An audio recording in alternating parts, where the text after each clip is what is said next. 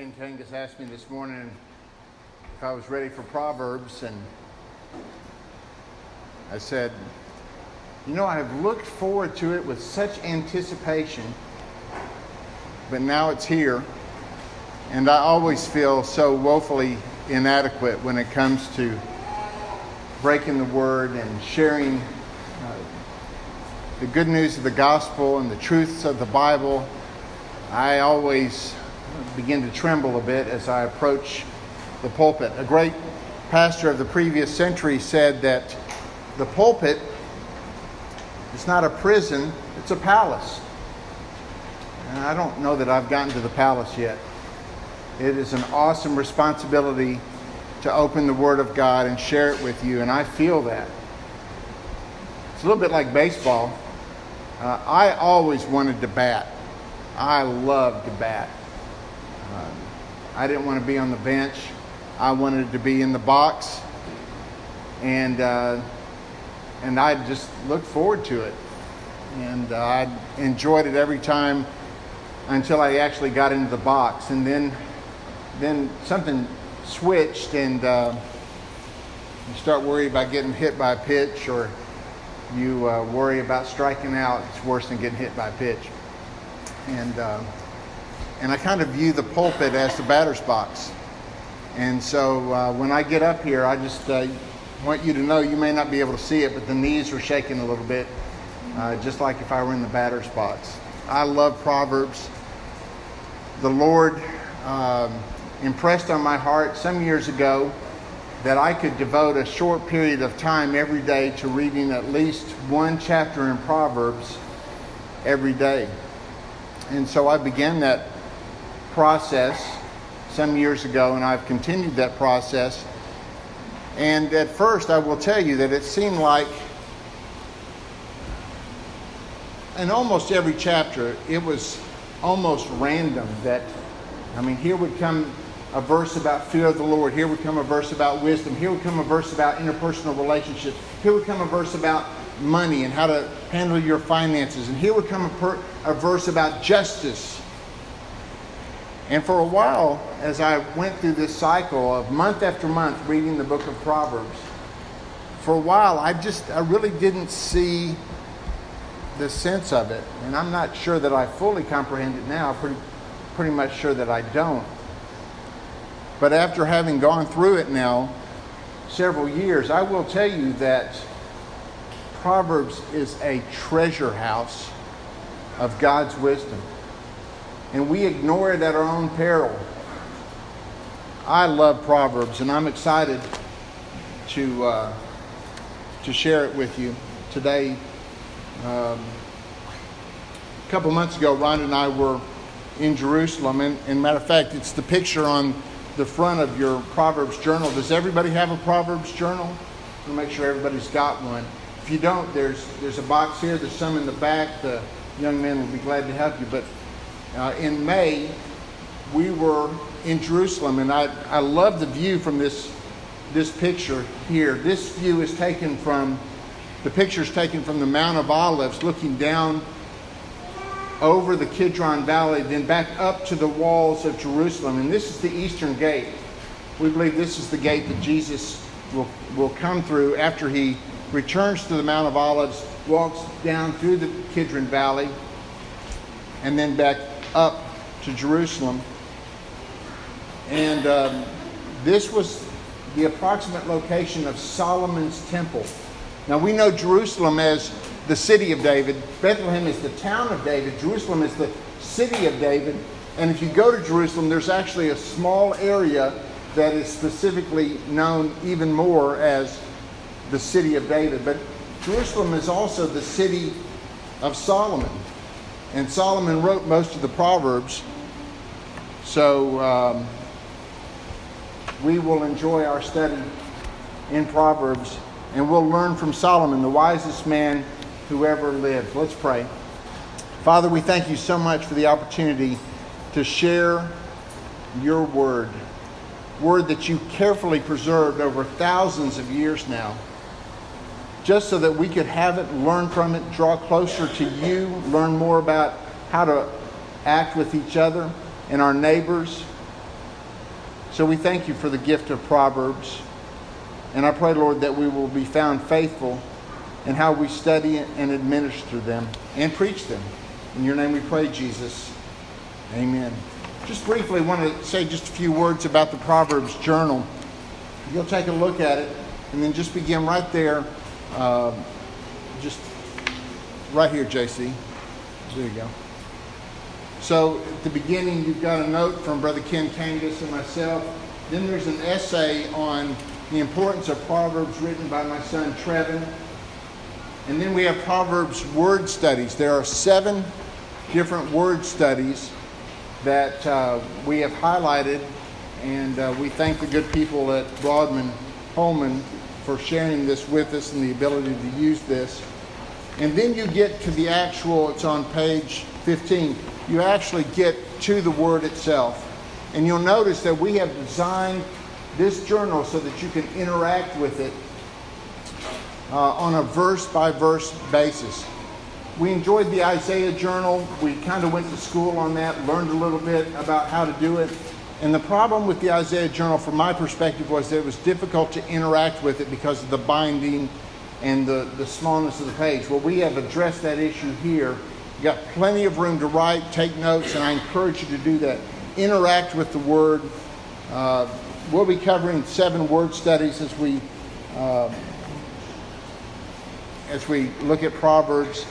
Uh, we'll be looking at uh, Tavuna, which is, uh, means understanding. It's used 19 times in Proverbs, specifically Proverbs 2 2. We'll be studying Da'ath, which is knowledge. The book of Proverbs talks a lot about knowledge. There are 19 references to the Proverbs word study, the word evil. I was talking to Weston about this, and he said, evil. That means fool. That sounds a lot like evil. And it does. And fools are associated with evil. And that's used 19 times. Then we have two great contrasts.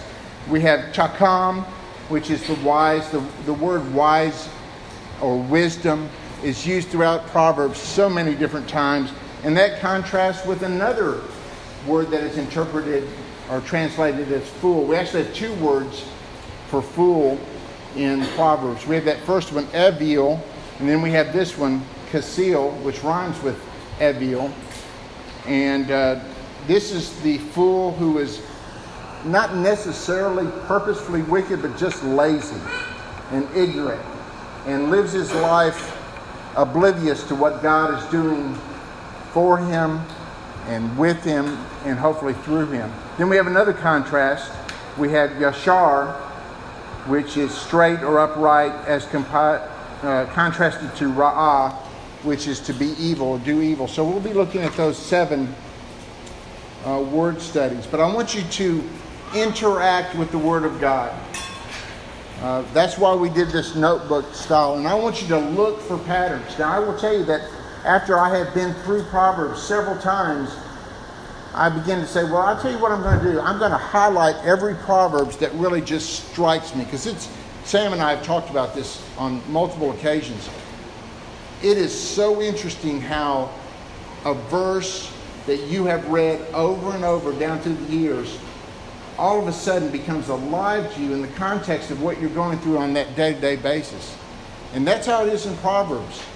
You may have read that proverb many, many times before, but the Lord brings you to that proverb. For example, Proverbs 7, maybe there's something in Proverbs 7, and today, Proverbs 7, something in that chapter will jump out at you because of the context of what you're going through. So, highlight, feel free to highlight. Um, I, I personally use yellow just to highlight a proverb that jumps out at me. Like I love that proverb that says, iron sharpens iron. And one friend sharpens another. I love that proverb. That proverb is marked in yellow. You have these themes that run through the book of Proverbs. You have wisdom, you have righteousness, you have the contrast of evil versus the godly. And so when I um, work on when I see a verse in uh, Proverbs that deals with wisdom or talks about the wise man, I mark it in blue. When I see something that talks about the righteous, I mark it in pink. Sometimes those verses are marked pink, blue, and yellow because it's an outstanding verse that speaks to me and it talks about the righteous and it talks about wisdom. So feel free to interact with the book of Proverbs. And of course, Proverbs is wisdom, wisdom in Proverbs, written by Solomon, the third king of the United Kingdom. And Solomon had a difficulty, had a difficult line to the throne. He was not the oldest son of David.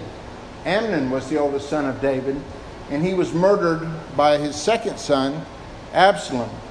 And then there was Adonijah, who thought that he should be king and tried to elevate himself into the kingdom as David's faith, um, David's health was failing. Adonijah tried to seize the kingdom, and he had quite a powerful coalition. And he saw his opportunity, and he reached out for it. But the Lord wanted Solomon to be the king. He's the third and final king of the United Kingdom until Jesus comes back. And he reigned for approximately 40 years. And he had the awesome privilege of building the temple of David's dreams. David, and we studied this in Sunday school this morning. David said to the Lord, I will build you a house. I want to build you a house. I live in a palace. And the Ark of the Covenant resides in a tent something about this picture is not right. And so he told the preacher, Nathan, he said, I want to build a house for the Lord. And Nathan, the preacher, answered before he prayed about it, and he said, That's a good idea. Go ahead and do it. But that night, the Lord came to Nathan and said, Go back to David and said, No, you're not the man for the job. You're a man of blood, and you're not going to build me the, the house. But I will make you a house. And that house to this day lives because that's the house that Jesus inhabits. That's the house that uh, will reign, Jesus will reign forever in. So Solomon got to build the temple that David dreamed about. And when Solomon ascended to the throne, God appeared to him in a dream and said, What do you want? And you know that Solomon could have said, I want to be the richest king who's ever lived. But he didn't say that. He, he could have said, I want to be the most powerful king that has ever reigned. But he didn't say that. He could have said, I want a time of peace. And who wouldn't want peace? No, he said, I want wisdom. And God heard his prayer and granted his prayer. And then he gave him the riches, the power, the peace. He gave all of that to Solomon. So Solomon widely known as the wisest man who ever lived, began to uh, assemble these proverbs, these short, uh, true, pithy statements that have a ring to them, that are kind of easy to remember. He began to collect them because he knew that wisdom can be boiled down into these statements. But I want you to understand that when it comes to Proverbs, that these are principles not promises. Principles, not promises. When you look at Proverbs, you must keep this in mind or you'll get confused. And it can actually test your faith. I want to give you three examples that help us understand this concept that the Proverbs are principles, not promises. Now, probably the one promise that parents hang on to or the one proverb that parents hang on to in Proverbs, in the hope that it's a promise, is this one train up a child in the way he should go. Even when he is old, he will not depart from it. As parents, we want our children to obey. We want them to go the right way. We want them to live full, meaningful, godly, righteous lives. And so when we read, train up a child in the way he should go, and when he's old, he will not depart from it, we look at that and we hang on to that we say, oh, that's a promise. So if I can just train them upright, I can guarantee the outcome. And you can understand why parents would feel this way. You can understand why parents would cling on to that, hang on to that desperately, because we want our children to be blessed. We want our children to have full lives, of service of Jesus Christ. But that's not a promise. That's a principle. And the principle is this that basically, if you raise your children right, if you train them right, in most situations, they are going to not depart from the faith. And so you may be disappointed and say, I wanted a promise. But God didn't give you a promise, He gave you a principle. And I've thought a lot about raising children, and I've prayed for my own children. And I've watched families that had children who, to all of intents and purposes, were raised the way they should have been raised, and those children did not turn out right. And then I remember God the Father. And I remember that the entire Old Testament is basically God's lament that his children didn't turn out right. We can't lay this charge at God's feet. He knows how to train up a child in the way he should go, He knows how to raise children. And yet, if you look at the children of Israel, oh my goodness, were they rebellious or what? God knows what it's like to have rebellious children. I saw a bumper sticker last week I love my rotten, spoiled children. And I thought, first thing I thought was, I got to take a picture of that. so I did. I took a picture of that. Second thing I thought was, who would put that on their car? Third thing I thought was, what does that really mean? And I thought, well, that's that's kind of. And then I got to wondering if the kids put that on the on the car uh, and didn't tell grandma or grandpa that they put, or didn't tell their mom or dad they put it on the car. But I thought about loving rotten, spoiled children. That's basically what God does. Even when we were enemies, He sent Jesus to pay the price for our sins. God loved us even while we were sinners and we were in rebellion against Him. But when you look at this principle of child rearing, you need to understand that that's not an ironclad promise. God doesn't work that way. You don't put the prayer in like a vending machine and you get the answer that you want. That, God doesn't work that way. God cannot be manipulated. God cannot be dumbed down to be in a vending machine. Let me give you another example. Maybe this will help you a little bit more. Look at uh, Proverbs chapter 16, verse 7. When a person's ways please the Lord, he makes even his enemies to be at peace with him. When a person's ways please the Lord, he makes even his enemies to be at peace with him. And then I've got to ask you, was that the case with David? David's ways pleased the Lord. David was singled out to become the king of Israel, anointed by Samuel, played the harp for Saul, slew Goliath. His ways pleased the Lord, and yet here comes Saul, and Saul's going to try to kill him multiple times. Saul's going to chase him. For five years, David's going to be on the run. So, is that verse not true? No, that verse is true. But it's not a promise, it's a principle. What about Isaiah? We've just completed a study of Isaiah. Isaiah suffered greatly, and yet he bore the message of the coming Messiah, the suffering servant, and Israel's future glory.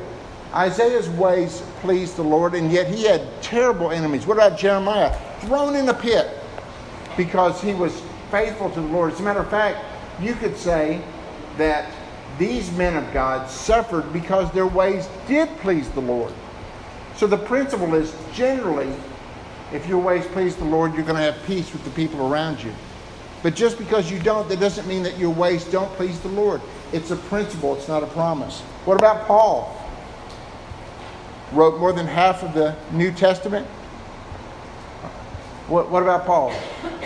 Did his ways please the Lord? But look at his enemies. He had tons. What about Jesus? I mean, Jesus went to the cross. His enemies nailed him to the cross. Was it because his ways didn't please the Lord? No, his ways did please the Lord. The principle, it's the principle, not the promise. What about this the fear of the Lord prolongs life, but the years of the wicked are cut short. If you fear the Lord, are you guaranteed a long life? No. Generally, though, if you fear the Lord, He will grant you a long life. So that principle is true. But you must look at it in the genre that it is. This is wisdom literature. This is not a promise. And I've got a clincher here for you. Two verses in Proverbs chapter 26. And I want you to listen to these verses. Now listen to them. Proverbs 26, verse 4 says, Don't answer a fool according to his foolishness, or you'll be like him himself. Don't answer a fool according to his, to his foolishness. Next verse. Answer a fool according to his foolishness, or he'll become wise in his own eyes. You, you see the contradiction between those two principles there? That's because they're principles, not promises. I had a dear brother ask me about this specific passage, these two verses. He said, That looks like a contradiction. And if you're looking at Proverbs as promises, that is a contradiction. But that's not the way to read Proverbs. Proverbs is a book of general principles that we can apply to our lives so that we can know the wisdom of God and we can comport ourselves the way He wants us to do. This is a clinching example. This is not a contradiction. This is the context of sometimes you need to be careful when you're arguing with a fool because people around you might not be able to tell the difference. So that's the first verse. Don't 20, Proverbs 26 4. Don't answer a fool according to his foolishness.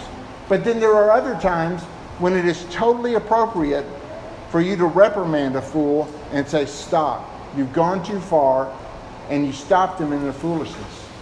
So please understand that Proverbs are principles, not Proverbs, and not promises. Why Proverbs? Why study Proverbs? Well, if you'll turn to Proverbs chapter 1, Solomon tells us why. Let's read verses 1 through 6. Hear the word of the Lord.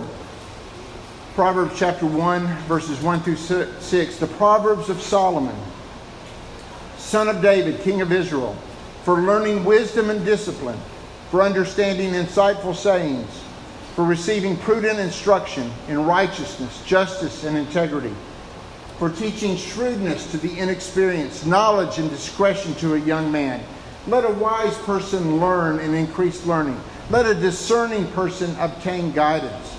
For understanding a proverb or a parable, the words of the wise and their riddles. Do you not do you like riddles? Do you know that Proverbs is full of riddles? Why study Proverbs? Well, Solomon tells us, and he wants you to know right off the bat. And I want to ask you, who wouldn't want wisdom? Who wouldn't want more understanding? Who wouldn't, if you're inexperienced, don't you want to know how to be shrewd in your dealings? If you're a wise person, don't you want to increase learning? One of the things I've noticed about wise people is they never stop learning. Well, Solomon says, These proverbs, I collected them so that the wise could increase their learning. He also said that the discerning person could obtain guidance. We talk about knowing the will of the Lord having the discernment to understand what the will of the Lord is. And we wrestle with that sometimes, especially when it comes to a specific decision or a set of decisions that we need to make. Proverbs were written so that the discerning person can obtain guidance. Why Proverbs? Solomon tells us. So, the first thing I want to make sure that we understand is that there's a good reason to study Proverbs. So, why Proverbs? Solomon answers that for us. Then I want to talk about three wow proverbs. There are three wow proverbs that we're going to hit on early today. Lord willing, there will be several other uh, wow proverbs as we go through this message series together. But the first wild proverb that I want to talk about is verse 7, chapter 1, verse 7. The fear of the Lord is the beginning of knowledge.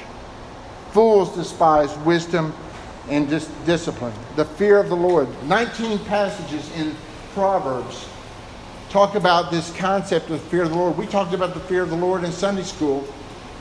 It's either last week or the week before.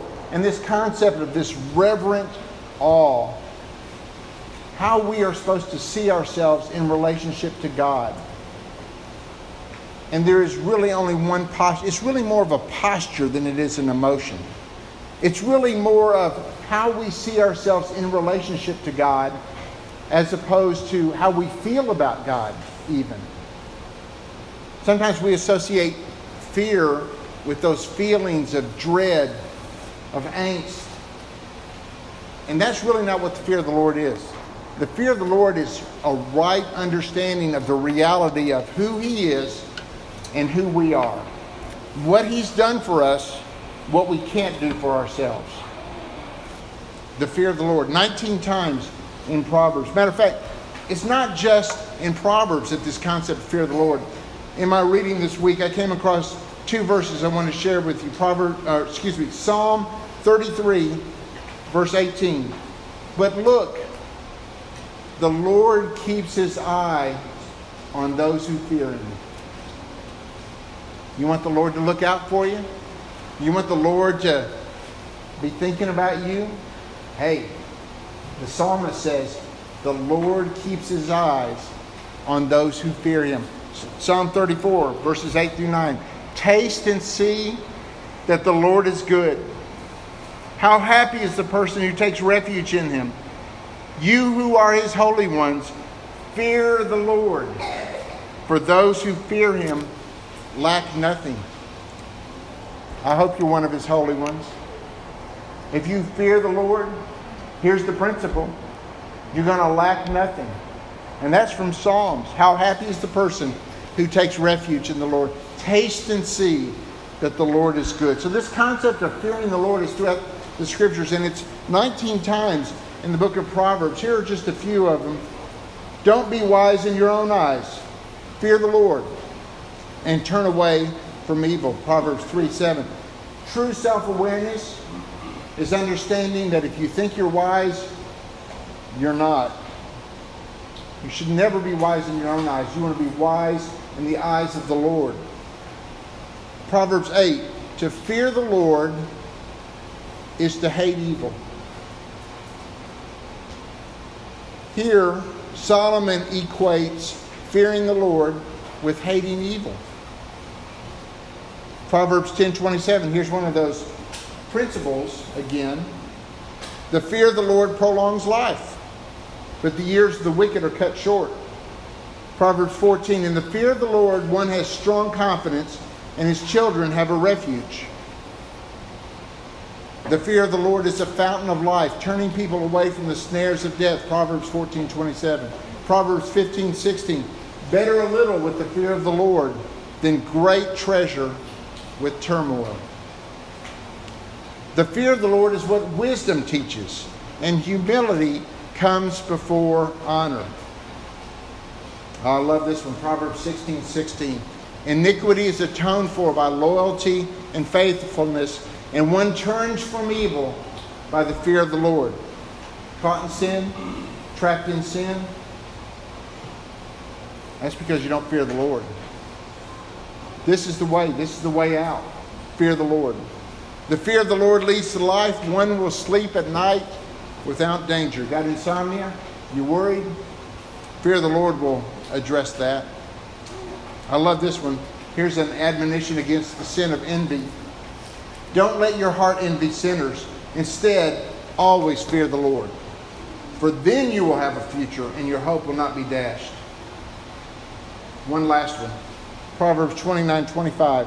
The fear of mankind is a snare, but the one who trusts in the Lord is protected. I love that contrast. The fear of the Lord is the beginning of wisdom. The fear of the Lord is the key to a great life. The fear of mankind is a trap, it's a snare. The one who trusts in the Lord is protected. So, the first great proverb, I believe, in Proverbs is Proverbs chapter 1, verse 7, which says, The fear of the Lord is the beginning of knowledge. Fools despise wisdom and discipline. If you do not fear the Lord, you cannot move on to grade two or grade three. This is grade one level. This is first grade level. You must understand where you are in relationship to the Lord, the reality of our fallen sinfulness and His great holiness. So that's the first wild proverb. The second wild proverb is um, the next page Proverbs chapter 1, verses 8 and 9. Solomon says this Listen, my son, to your father's instruction, and don't reject your mother's teaching, for they will be a garland of favor on your head and pendants around your neck. The first wow proverb today is fear the Lord. The second wow proverb is obey your parents.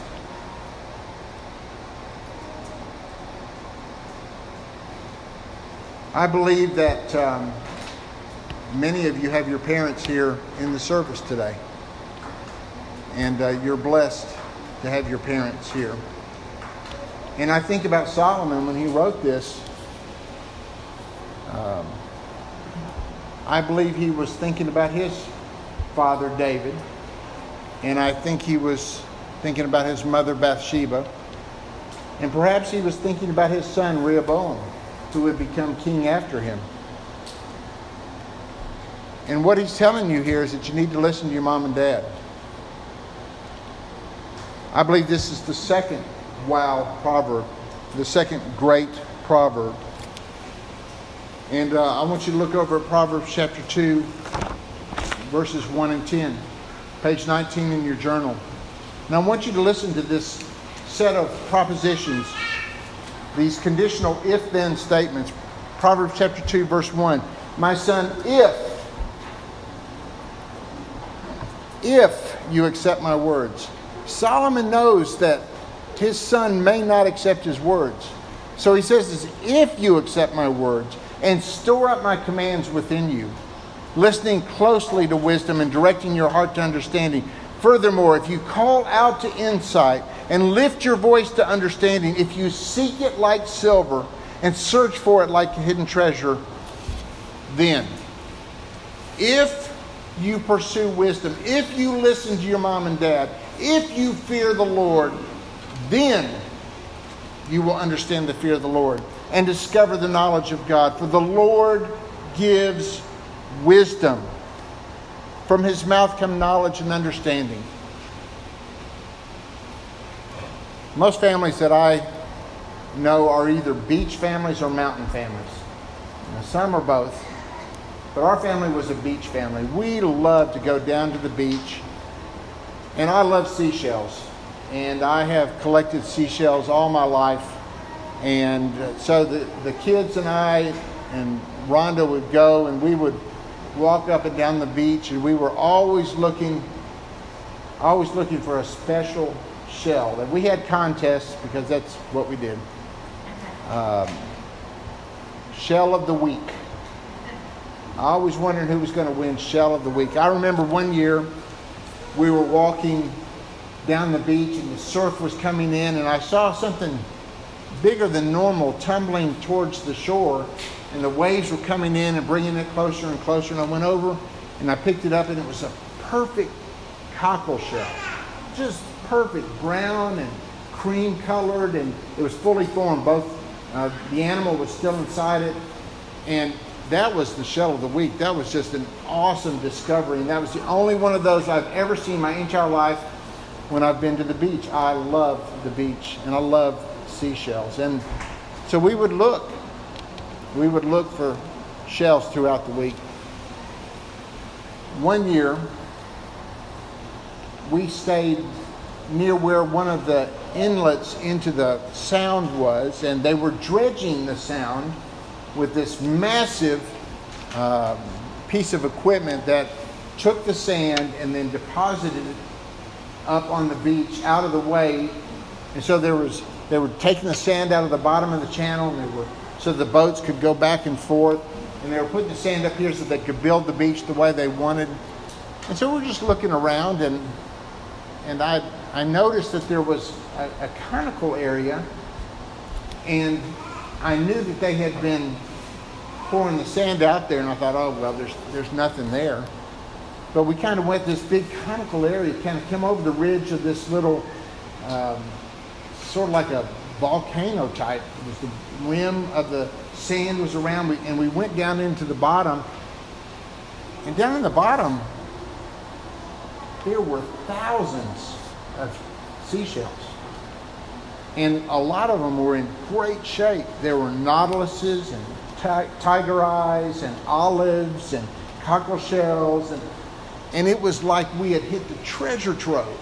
it wasn't shell of the week, it was shell of the minute.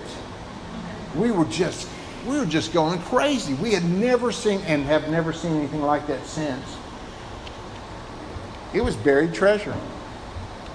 And it was right there for us. To me, Proverbs are like beautiful seashells. Now, if you don't read Proverbs, then you're kind of like us walking up and down the beach and we'll see the occasional beautiful shell.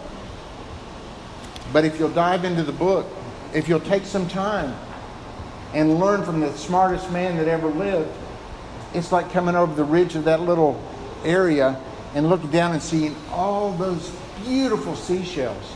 That's what the book of Proverbs is. It's all collected there for you. Can you imagine what our reaction would have been if that had been gold?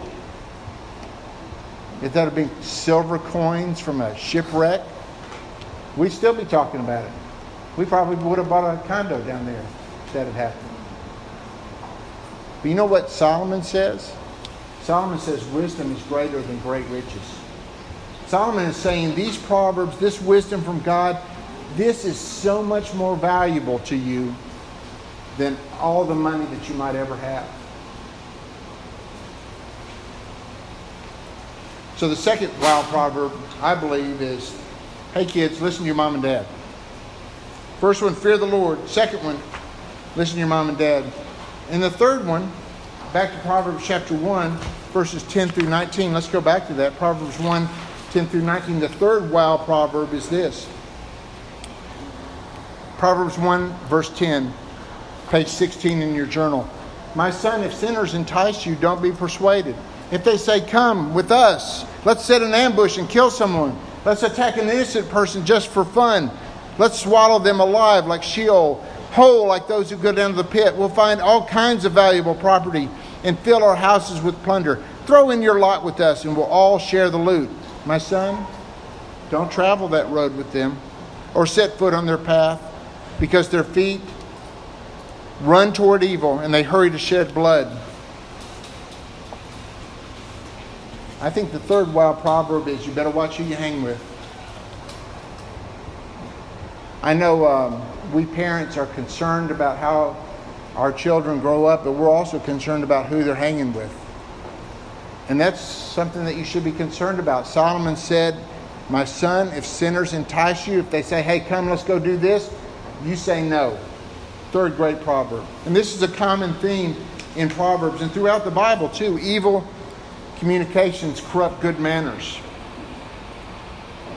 So we've talked about why Proverbs. We've talked about three wow Proverbs. Now let's talk about a warning about Proverbs. The book of Proverbs is full of wisdom. And in Proverbs, wisdom is personified in the form of a lady, and she calls out chapter 1, verse 20 says, Wisdom calls out in the street. She makes her ver- voice heard in the public squares.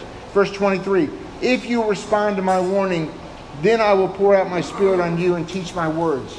So Proverbs is great because wisdom can and should guide you. And the pursuit of wisdom is a good thing. James says in James chapter 1 verse 5, if any of you lack wisdom, let him ask God who gives to all generously, and it will be given him. But let him ask in faith, without doubt. For he that doubts is like a wave of the wind, wave of the sea, tossed with the wind and driven. So it's good to ask for wisdom. We should seek wisdom. But here's the warning wisdom won't save you. It'll lead you to the Savior, but wisdom will not save you. True wisdom always points to Jesus, the author and finisher of our faith. Be careful that you do not seek wisdom for its own sake. True wisdom always points to Jesus. So don't be fooled into thinking that wisdom will save you and guarantee you a good life.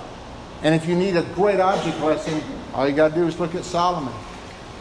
Now, Proverbs is awesome read Ecclesiastes and find out what happened when he turned away from the Lord in the latter part of his life. His wisdom did not save him. his great knowledge, his great uh, insight and understanding could not save him from a heart of sin.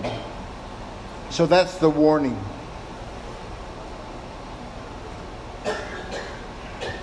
The average person spends four hours a day on their phone. Four hours a day. More than half of those hours are spent on Facebook, Instagram, Twitter, YouTube, or Snapchat. Four hours a day. Last night, I thought, I'm going to see how long it takes me to read one chapter in Proverbs. I'm going to look for the longest chapter. I believe it may be Proverbs 16.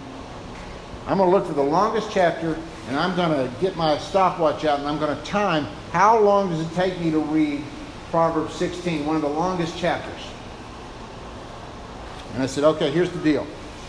I'm going to read it at a measured pace.